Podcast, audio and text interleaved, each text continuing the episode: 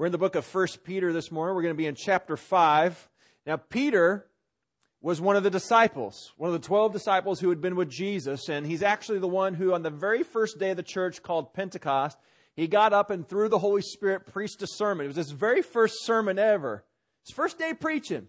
And as a result, 3,000 people came to faith. Well, you can imagine if suddenly you went from a church of about 120 to a church of 3,000, you've got some logistical issues to take care of. And the church began to grow and grow and grow. And then through persecution, the church began to spread.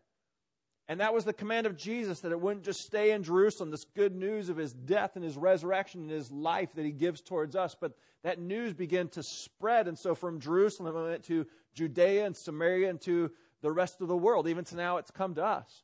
But there was logistical problems. You see, Peter and the other 11 apostles, they couldn't be present in every church all the time. There was no way that they could do the board meetings for every church in every city. And so what we find is as the church goes on, that the apostles begin to grow leaders. And as they go around to different places where they would plant churches, they would have to have this body of believers, but put people in charge of those places. And so that's what we're going to talk about today is the people in charge. In actuality, I want to tell you this, that I should probably actually be sitting in a pew and having somebody else preach because today is about me. Today is about pastors. I should be listening to a sermon about my job description today. That's what I should be doing. And we may just do that later on. But um, I do want to say this before we get going that there's only one time in Scripture that the title of, uh, of pastor is used to say pastor, which means shepherd. It talks about shepherding and uses the verb a lot of times, but only one time does it give the title of pastor.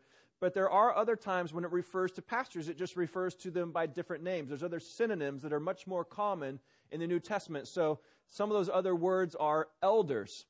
They would refer to the pastors as elders. A lot of times they would be older people, but it didn't just mean the oldest people in the congregation. It was people who were put into a mature um, situation of leading in the church. They were referred to as elders.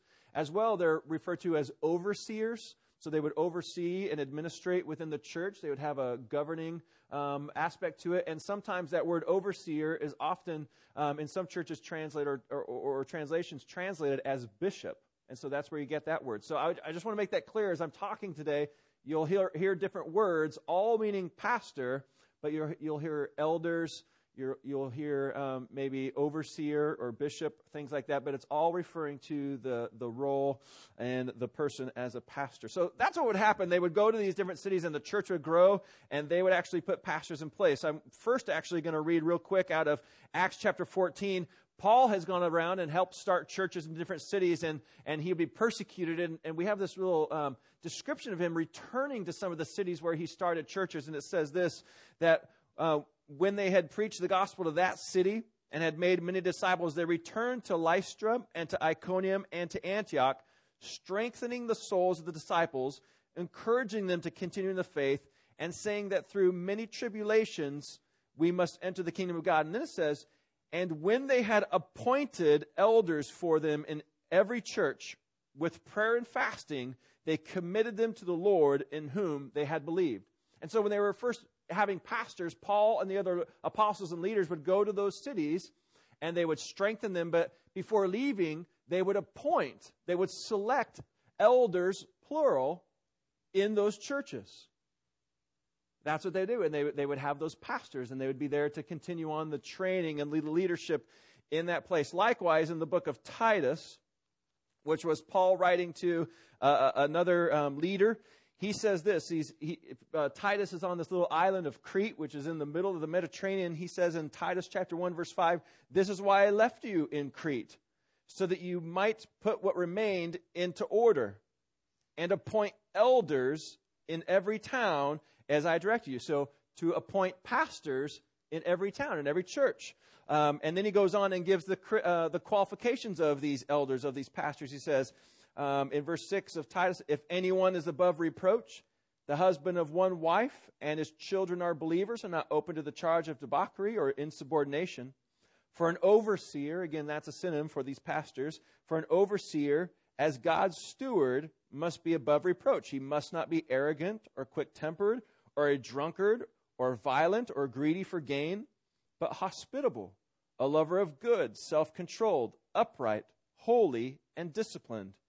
He must hold firm to the trustworthy word as taught, so that he may be able to give instruction in sound doctrine and also to rebuke those who contradict it. And then one more list of qualifications I'm going to give real quick. This comes from 1 Timothy chapter 3, and this is all again before we get to 1 Peter, but this is 1 Timothy chapter 3, again giving um, kind of the qualifications for these overseers, for these pastors. It says, The saying is trustworthy. If anyone aspires to the office of overseer, of pastor, he desires a noble task. Therefore, an overseer must be above reproach, the husband of one wife, sober minded self controlled, respectable, hospitable, able to teach, not a drunkard, not violent, but gentle, not quarrelsome, not a lover of money.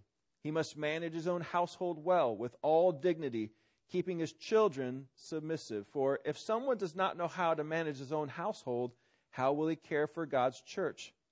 He must not be a recent convert, or he may become puffed up with conceit and fall into the condemnation of the devil.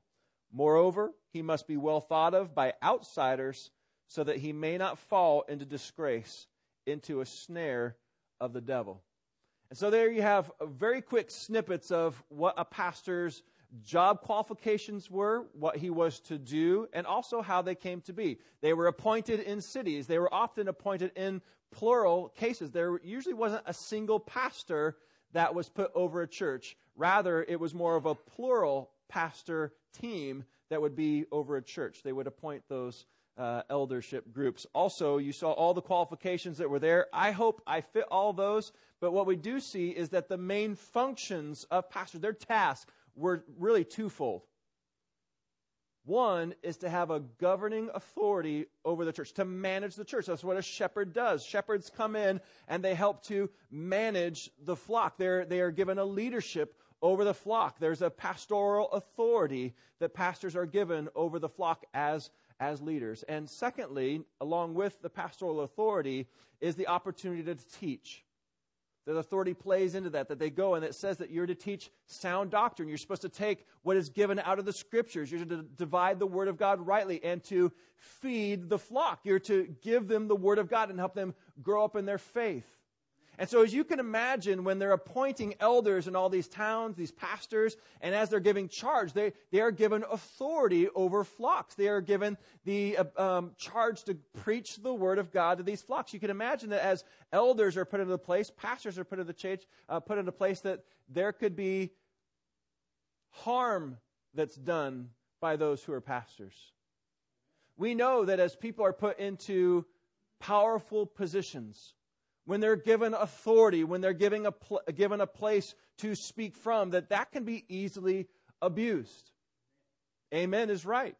Amen is being said by your pastor, knowing that from a place in which you have a role in many, many lives, you could easily contort to your own desires and passions the opportunity to steer people and whole groups of people into the direction that you want to go. But that is not the job of a pastor. That is not the job of elders. That's not the job of overseers or bishops. That's not the job of anybody in charge. Because clearly in the scriptures we find, as Paul said to the elders, the pastors of Ephesus in Acts chapter 20, that you are overseers of God's flock that he bought with his own blood. You see, when a pastor's in charge, what, what I have to understand about my job as I pastor at Unity Church is that you're not mine. As much as I am a pastor here, and as much as I like to, to believe that you're my flock and you're under my care, you're, you're actually, I don't own you. I'm caring for sheep that are not mine. They're, they're Jesus Christ. He's the one who went to the cross. He earned you and bought you with his blood. And so, as I have you, I cannot do anything against the authority of Jesus. But rather, I take you and I'm shepherding you and feeding you to bring you closer to Jesus. And the, the point also is this James, Jesus' brother, says this about those who are given the opportunity to teach. And remember, that's one of the main functions of a pastor is not only to govern, but also to have teaching authority. James says this about those who teach.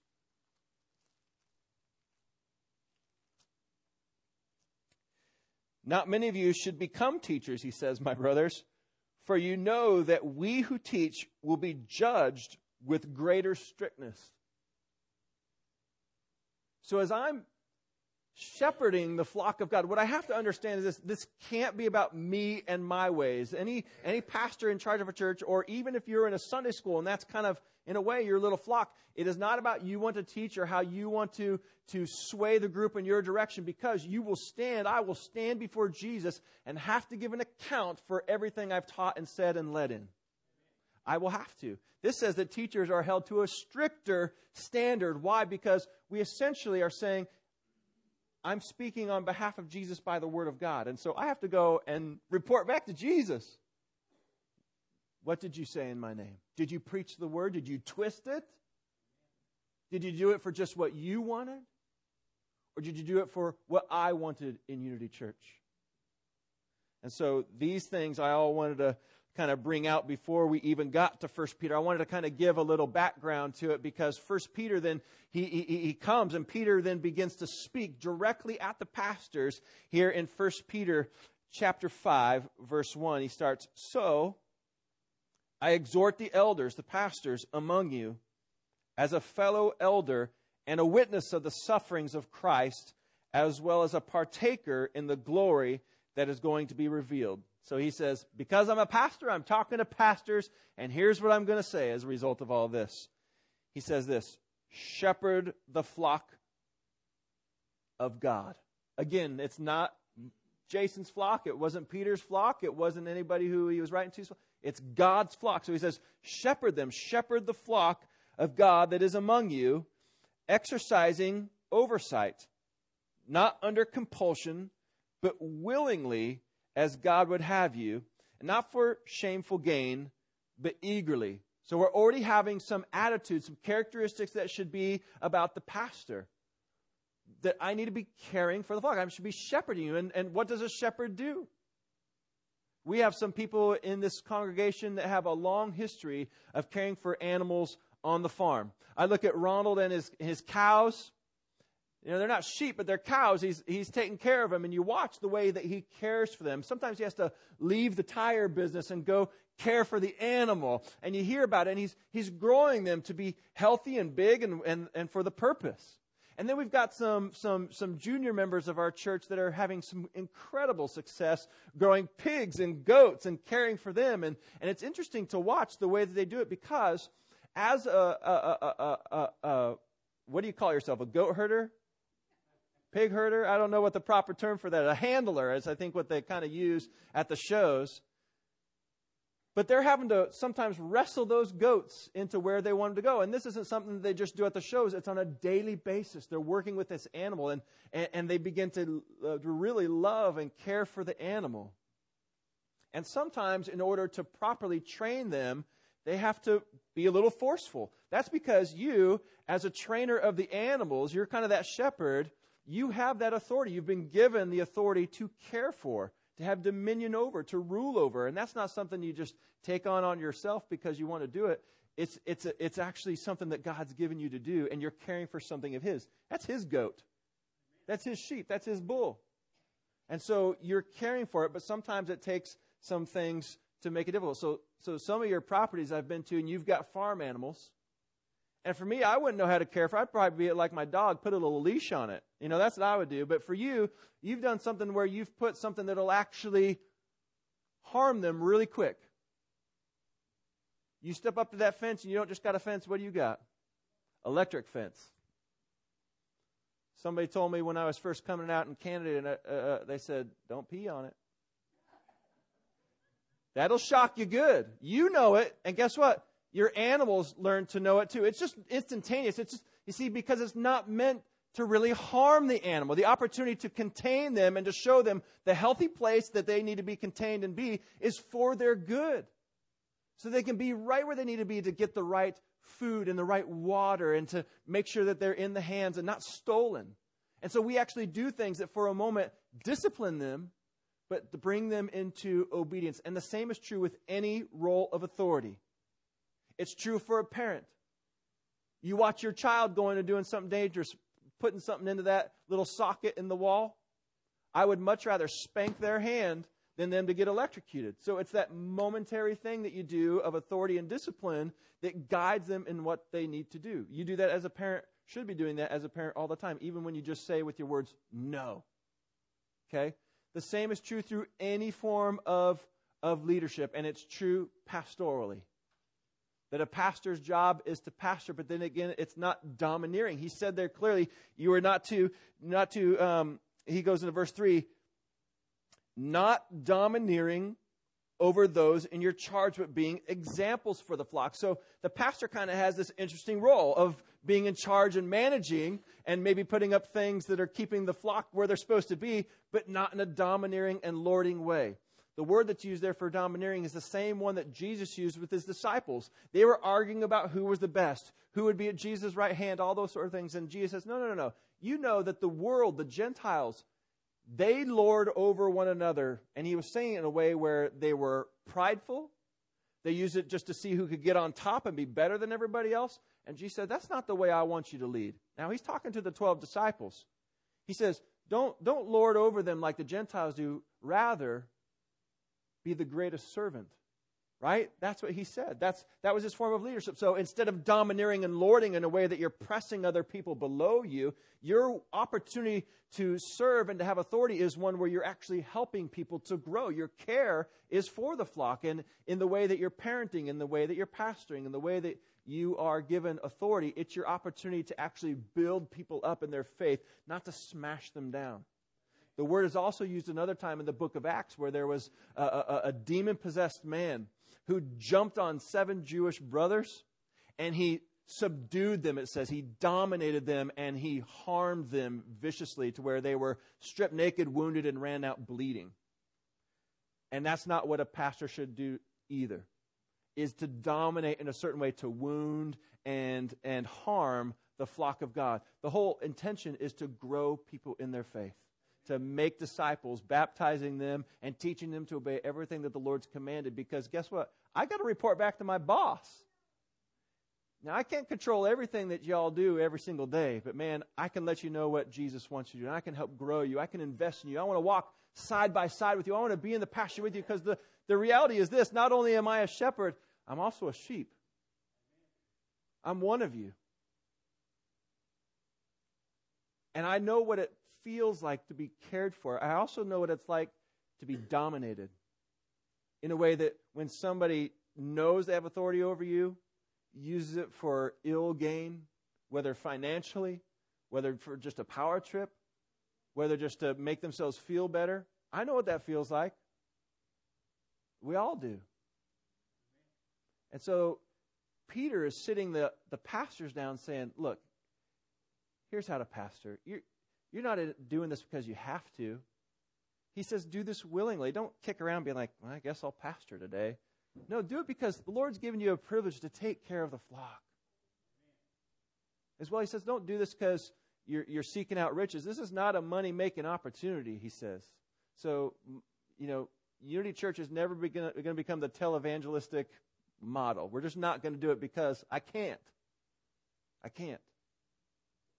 He says, don't dominate people. Don't, don't, don't think that you're better than them. Your, your opportunity here isn't to put yourself in the front. Your opportunity is to serve them greater than anybody else. Put your life on the line for the sheep. That's, that's what I want you to do.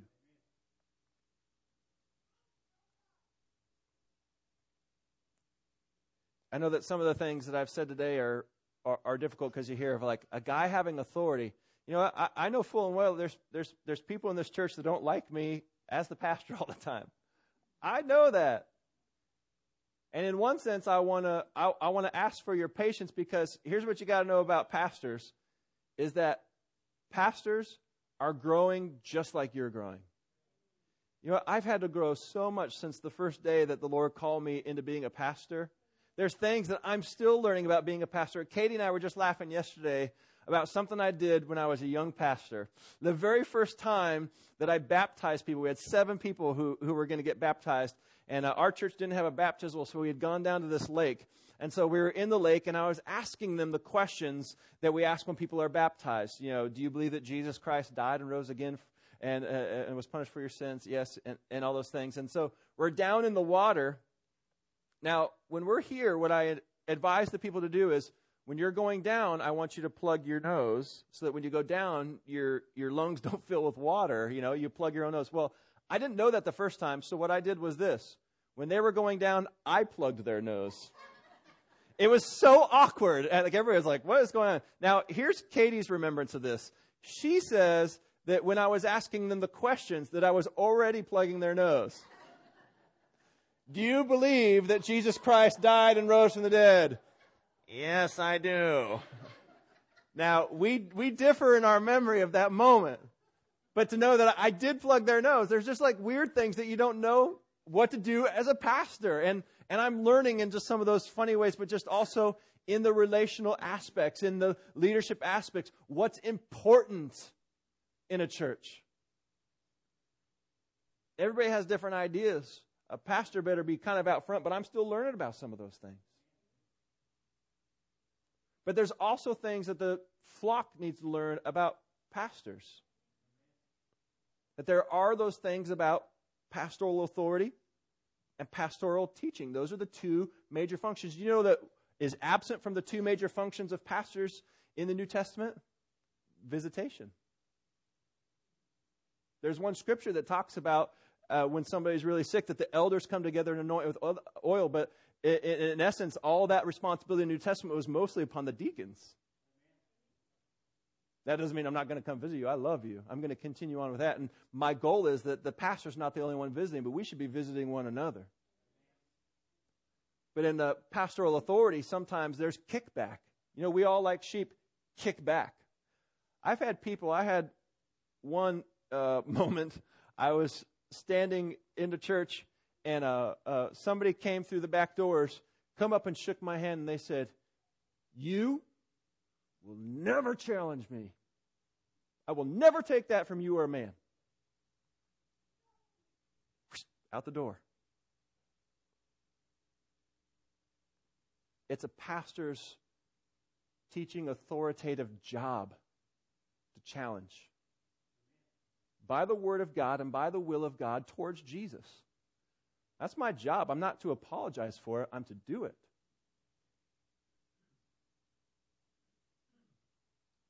And that's not easy for me because I hate conflict. Now, what I've learned mostly in the people that resist against that is that that resistance against pastoral authority generally is not just against Jason Hudson. It usually is also against Jesus. Those are usually the people that are keeping Jesus at a distance and just set in their way, and they just want to coast there until somebody hires that same pastor to come do their funeral.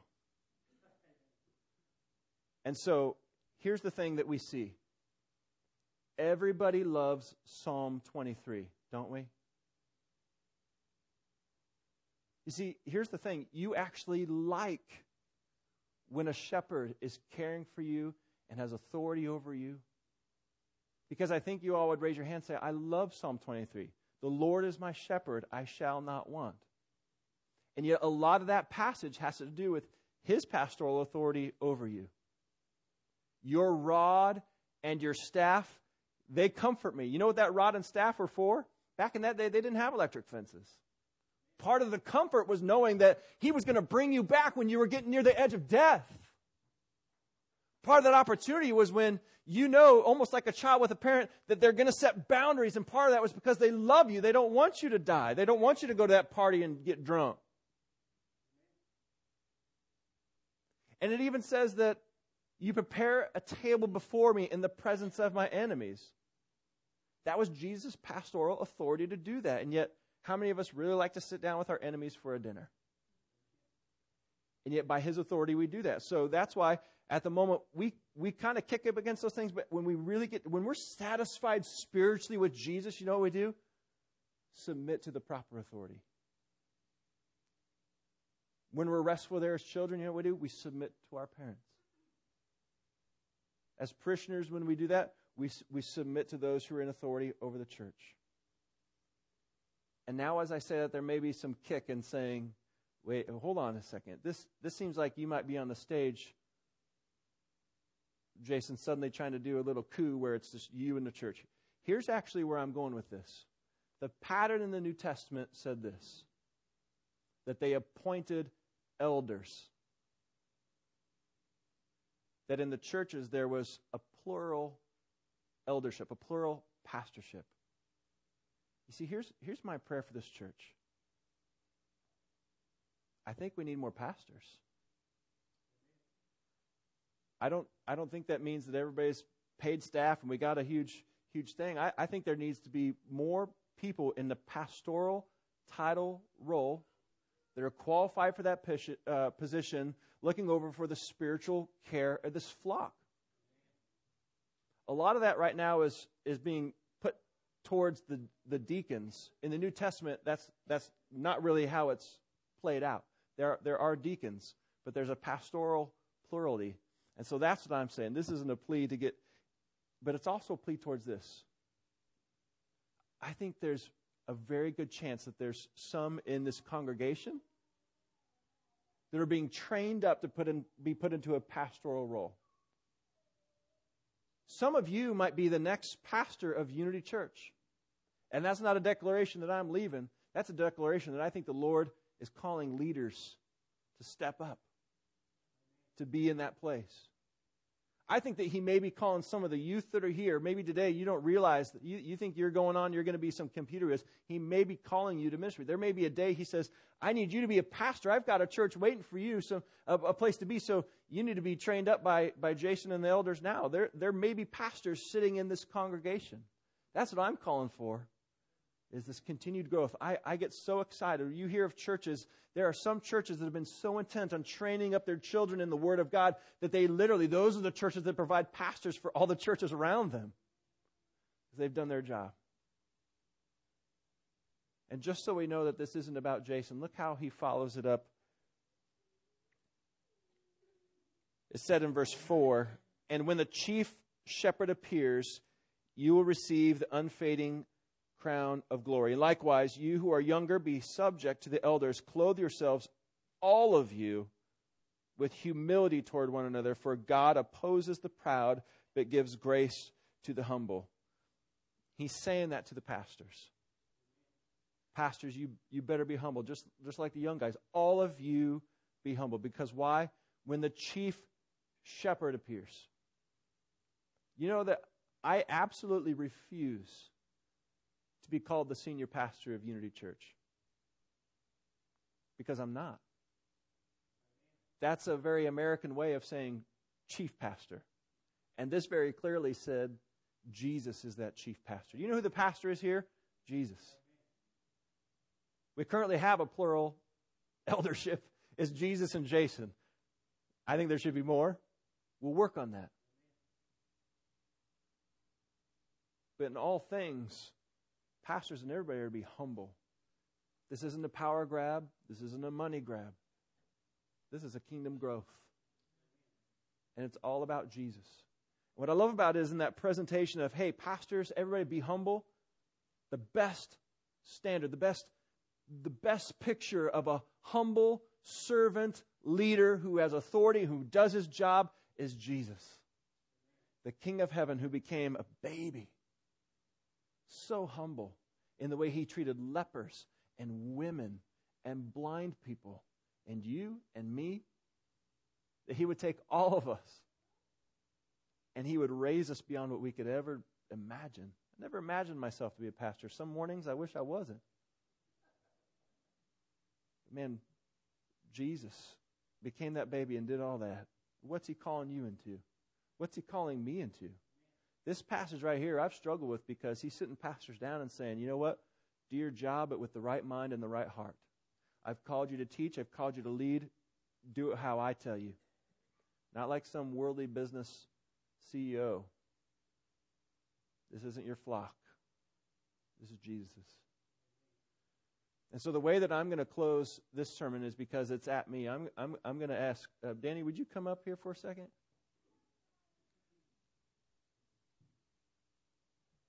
I'm going to go sit in the pew next to my wife. Okay. And you're going to read this, and I'm going to listen. And then you're going to close out the service, okay? Because I need to hear this passage. starting in chapter 5.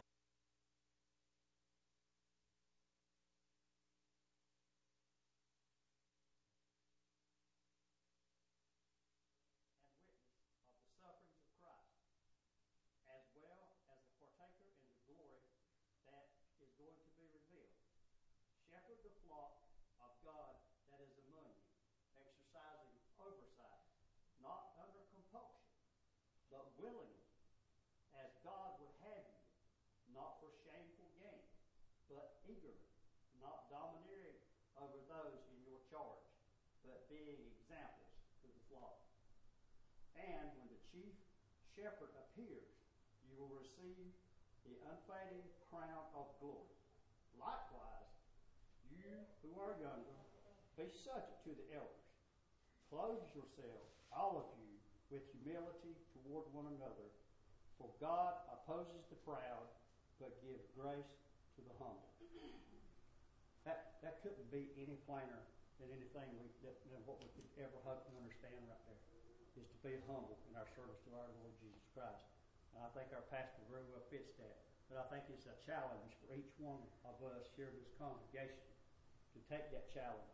And I'm inclined to agree with Jason. There's probably a lot of us here who have, who may have, the Lord may be working with as we sit here about being pastors. We all need to be stronger in our faith and our service to our Lord Jesus Christ. So I would, I would, likewise, you who are younger, we have a lot of younger people in here that have been to Camp Dixie and have learned about God from Camp Dixie and from the mothers and fathers. You know, younger people, you're going to have to step up. One day you may be in this very same role where Jason's in, or where it may be a deacon or deaconess or whatever, with humility toward one another. For God opposes the proud, but gives grace to the humble. And that's what we've got to remember. We have got to be humble. And there's no better place for, than to be humble and out amongst each other. It's not about what's going on in this church. It's about when we get out in the public and people can see us and we expose ourselves to the people is our humbleness toward one another. We like to take from somebody else that's done us wrong. That's, that's, our, that's in our inclination, in our being. But that's not what God asks us to do. God says, I'll take care of it. I'll take care of it. You don't have to take care of it. I will if you'll take it to me. Have a song of invitation.